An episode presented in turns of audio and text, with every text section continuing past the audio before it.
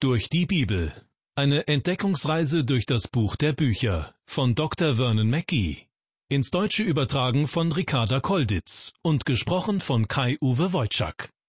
Ich begrüße Sie zu unserer Sendereihe durch die Bibel, in der diesmal wieder eine neue Etappe beginnt. Dazu wechseln wir ins Alte Testament und wenden uns dem Buch des Propheten Obadja zu.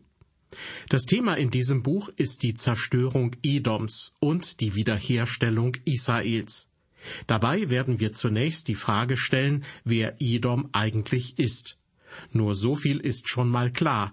Es handelt sich um die Nachkommen Esaus, der schon im allerersten Buch der Bibel mit seinem Zwillingsbruder Jakob erwähnt wird.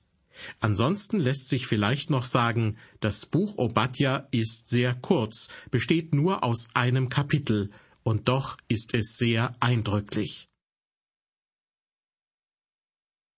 Ich beginne mit einer kurzen Einführung in das Buch des Propheten Obadja.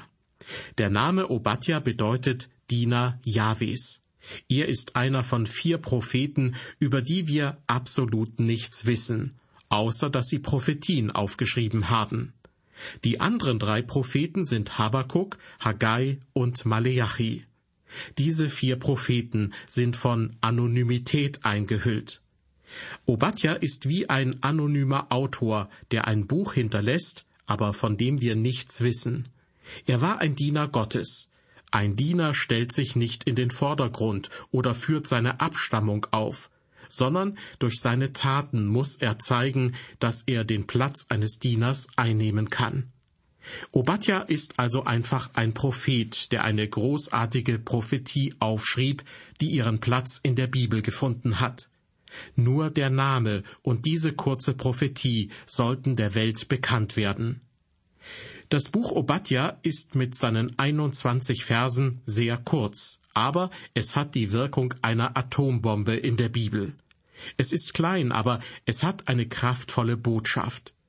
Die Schwierigkeit liegt hier in der geschichtlichen Einordnung der Prophezeiung innerhalb der Geschichte Israels.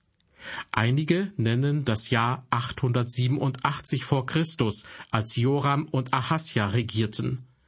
Dies können wir im zweiten Buch der Könige, Kapitel 8, in den Versen 16 bis 26 nachlesen. Andere legen die Entstehungszeit des Buches Obadja in die Zeit der Herrschaft Joschafats, denn im zweiten Chronikbuch, Kapitel 17, Vers 7, wird der Name Obadjas genannt. Doch dieser Name war damals weit verbreitet, und es handelt sich wahrscheinlich nicht um denselben Obadja, der diese Prophezeiung niederschrieb. Wieder andere nennen das Entstehungsjahr 587 vor Christus, womit Obadja ein Zeitgenosse Jeremias gewesen wäre. Die ganze Frage der zeitlichen Einordnung hängt an Vers 11 im Buch Obadja. Dieser lautet, zu der Zeit, als du dabei standest und sahst, wie Fremde sein Heer gefangen wegführten und Ausländer zu seinen Toren einzogen und über Jerusalem das Los warfen, da warst auch du wie einer von ihnen. Entweder handelt es sich hier um eine Prophezeiung vor dem Eintreten der Ereignisse oder um einen historischen Bericht dessen, was passiert ist. Menschlich gedacht möchte man es natürlich eher als Geschichte anstatt als Prophetie sehen, denn das scheint verlässlicher zu sein. Dann wäre das Jahr 587 vor Christus nach der babylonischen Gefangenschaft und während des Wirkens des Propheten Jeremia. Dennoch wird Obadja weder von Jeremia noch von Hesekiel erwähnt, obwohl er ihnen als Prophet hätte bekannt sein müssen, wenn er denn zu dieser Zeit gelebt hätte. Außerdem wird in Vers 11 nur von Jerusalems Plünderung gesprochen, aber nicht von der Verschleppung seiner Einwohner. Eine frühere Datierung als 587 vor Christus ist daher wahrscheinlicher. Wie schon erwähnt, in dieser kurzen Prophetie geht es um das kleine Königreich Edom. Vers 6 ist der Hauptvers. Dort wird für das Königreich Edom der Name Esau verwendet, denn Esau ist der Stammvater der Edomiter. Vers 6 lautet, wie sollen sie Esau durchsuchen und seine Schätze aufspüren? Das Buch Obadja lässt sich grob in zwei Teile gliedern. In den Versen 1 bis 14 geht es um Gottes Strafgericht über die Edomiter und in den restlichen Versen um die Rettung und Wiederherstellung Israels. Das Buch Obadja ist mit nur 21 Versen das kürzeste Buch im Alten Testament. Viele denken deshalb, dass es sich kaum lohnen kann, dieses Buch zu lesen. Wenn es in der Bibel ausgelassen worden wäre, würde es womöglich nicht einmal vermisst werden. Doch die Kürze der Botschaft bedeutet nicht, dass sie weniger wichtig wäre. Wie bei den anderen kleinen Propheten in der Bibel ist die Botschaft grundlegend. Sie ist relevant, pragmatisch und eindringlich. Ja, die Botschaft ist auch für uns heute noch wichtig.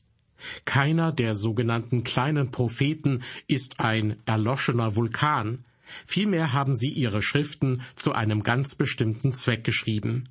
Es gibt keine kalte Asche in ihnen, sondern sie kommen heißer Lava gleich. In Obadjas Prophezeiung geht es um das schreckliche Gericht über das kleine Königreich Edom. Und damit lassen wir die Einführung in das Buch Obadja hinter uns und kommen zu Vers 1. Dies ist es, was Obadja geschaut hat. So spricht Gott, der Herr, über Edom. Wir haben vom Herrn eine Botschaft gehört. Ein Bote ist unter die Heiden gesandt. Wohlauf, lasst uns wieder Edom streiten. Obadja sagt uns hier zunächst einmal ganz direkt, dass er diese Vision von Gott bekommen hat. Der Inhalt der Botschaft folgt dagegen erst in Vers 2. Wer ist Obadja? Wie ich bereits erwähnt habe, ist er einer der kleineren Propheten, über den wir absolut nichts wissen. Der Name Obadja war weit verbreitet in Israel und bedeutet Diener Gottes oder Knecht Jahwes. So spricht Gott der Herr über Edom, heißt es am Anfang von Vers 1. Edom ist der Schlüssel zu diesem kleinen Buch, und wir müssen zurückschauen bis ins erste Buch Mose, um die Identität von Edom festzustellen. Dort in Kapitel 36 wird von dem Geschlecht Esaus berichtet, und dort finden wir gleich am Anfang die Erläuterung, dies ist das Geschlecht Esaus, der auch Edom heißt. Und außerdem heißt es dort in den Versen 8 und 9, daher wohnte Esau auf dem Gebirge Seir. Esau ist Edom. Dies ist das Geschlecht Esaus, von dem die Edomiter herkommen, auf dem Gebirge Seir. Der Sachverhalt an sich wird hier also doppelt und dreifach wiedergegeben. Auch wenn es dem Verfasser sicherlich nicht bewusst gewesen ist, so sorgte der Heilige Geist dafür, dass es betont wurde, Esau ist Edom und Edom ist Esau. Die Edomiter stammen vom Geschlecht Esaus ab, so wie die Israeliten von Jakob abstammen. Jakob und Esau waren Zwillinge, die Söhne von Isaak und Rebekka. Doch die Jungs waren als Zwillinge sehr gegensätzlich. Im ersten Buch Mose wird ab Kapitel 25 davon berichtet, wie Rebekka mit den Zwillingen schwanger war. Dort heißt es, und die Kinder stießen sich miteinander in ihrem Leib. Da sprach sie, wenn mir's so ergehen soll, warum bin ich schwanger geworden? Und sie ging hin, den Herrn zu befragen. Und der Herr sprach zu ihr, Zwei Völker sind in deinem Leibe, und zweierlei Volk wird sich scheiden aus deinem Leibe. Und ein Volk wird dem andern überlegen sein, und der Ältere wird dem Jüngeren dienen. Von Anfang an rangen die beiden Brüder miteinander. Esau wurde ein Jäger und war gern draußen in der Natur. Jakob blieb lieber zu Hause und lernte zu kochen. Er war ein Mama-Liebling. Doch Jakob hatte auch eine geistliche Erkenntnis, die Esau nicht besaß. Esau war ein Mann des Fleisches und kümmerte sich nicht sehr um geistliche Dinge. Ihm war sogar sein Erstgeburtsrecht so wenig wert, dass er es mit Jakob für ein Linsengericht eintauschte. Im ersten Buch Mose wird berichtet, Esau sprach zu Jakob, Lass mich essen das rote Gericht, denn ich bin müde. Daher heißt er Edom. Aber Jakob sprach, Verkaufe mir heute deine Erstgeburt. Esau antwortete, Siehe, ich muss doch sterben, was soll mir da die Erstgeburt? Jakob sprach, so schwöre mir zuvor. Und er schwor ihm und verkaufte so Jakob seine Erstgeburt. Da gab ihm Jakob Brot und das Linsengericht, und er aß und trank und stand auf und ging davon. So verachtete Esau seine Erstgeburt. Bitte beachten Sie, Esau verkaufte sein Erstgeburtsrecht nicht etwa deswegen, weil er so hungrig war, dass er beinahe umgefallen wäre, oder weil es im ganzen Hause Isaaks nichts anderes zu essen gegeben hätte, sondern weil ihm das Erstgeburtsrecht nichts bedeutete. Er war durch und durch ein Mann des Fleisches, und deshalb war er sogar bereit, sein geistliches Erbe zu verkaufen, ohne mit den Wimpern zu zucken. Derjenige, der das Erstgeburtsrecht besaß, war in der Regel so etwas wie der Priester der Familie. Er stand mit Gott in engem Kontakt. Ihm galt der Bund mit Gott. Das war in erster Linie derjenige, der eine Beziehung zu Gott hatte. Indem Esau sein Erstgeburtsrecht verkaufte, brachte er damit also zum Ausdruck, mir ist das Linsengericht wichtiger als meine Beziehung zu Gott. Das verdeutlicht auch eine Wahrheit für die Christen von heute. Denn dieses Geschehen von damals ist ein Bild dafür, was in uns Christen geschieht. Ein Christ hat zwei Wesensarten in sich, und sie ringen miteinander und kämpfen gegeneinander. Jeder von uns trägt gewissermaßen einen Jakob und einen Esau in sich. Im Galaterbrief, Kapitel 5, Vers 17, schreibt Paulus, denn das Fleisch begehrt auf gegen den Geist und der Geist gegen das Fleisch. Die sind gegeneinander, so dass ihr nicht tut, was ihr wollt. Das sind die zwei Wesensarten eines Christen. Man könnte auch sagen, das neue Wesen und das alte Wesen. Sie stehen sich gegenüber. Esau stellt das Fleisch dar, das alte Wesen, und Jakob stellt den Geist dar, das neue Wesen. Der Name Edom bedeutet eigentlich rot oder sonnengebräunt. Ein Mann mit Sonnenbrand ist in der Bibel ein Mann, der das Licht des Himmels nicht aufnehmen konnte und dessen Haut davon verbrannt wurde. Auch das kann man durchaus bildlich verstehen. Das Licht des Himmels wird uns entweder erretten oder verbrennen. Wir werden das Licht entweder aufnehmen oder davon verbrannt werden. Auf jeden Fall repräsentiert Esau das Fleisch. Er wurde zu Edom. Jakob, der Israel wurde, ein Prinz Gottes, repräsentiert den Geist. Nachdem wir nun wissen, wie Esau im ersten Buch des Alten Testaments beschrieben wurde, schauen wir uns jetzt das letzte Buch des Alten Testaments an. Da lesen wir beim Propheten Malachi gleich am Anfang die folgenden seltsamen Worte. Ich habe euch lieb, spricht der Herr. Ihr aber sprecht, woran sehen wir, dass du uns lieb hast? Ist nicht Esau Jakobs Bruder, spricht der Herr? Und doch hab ich Jakob lieb und hasse Esau und habe sein Gebirge öde gemacht und sein Erbe den Schakalen zur Wüste. Es ist schon seltsam, dass Gott sagt, ich habe Jakob lieb und hasse Esau. Und zugleich stellt diese Ungleichbehandlung ein Problem dar. Ein Bibelschüler stellte einmal die folgende Frage an seinen Lehrer. Wie kann es sein, dass Gott sagt, ich hasse Esau? Der Lehrer der Bibelschule antwortete, ich habe auch ein Problem mit diesem Vers aus dem Malachi-Buch, aber mein Problem ist anders als deines.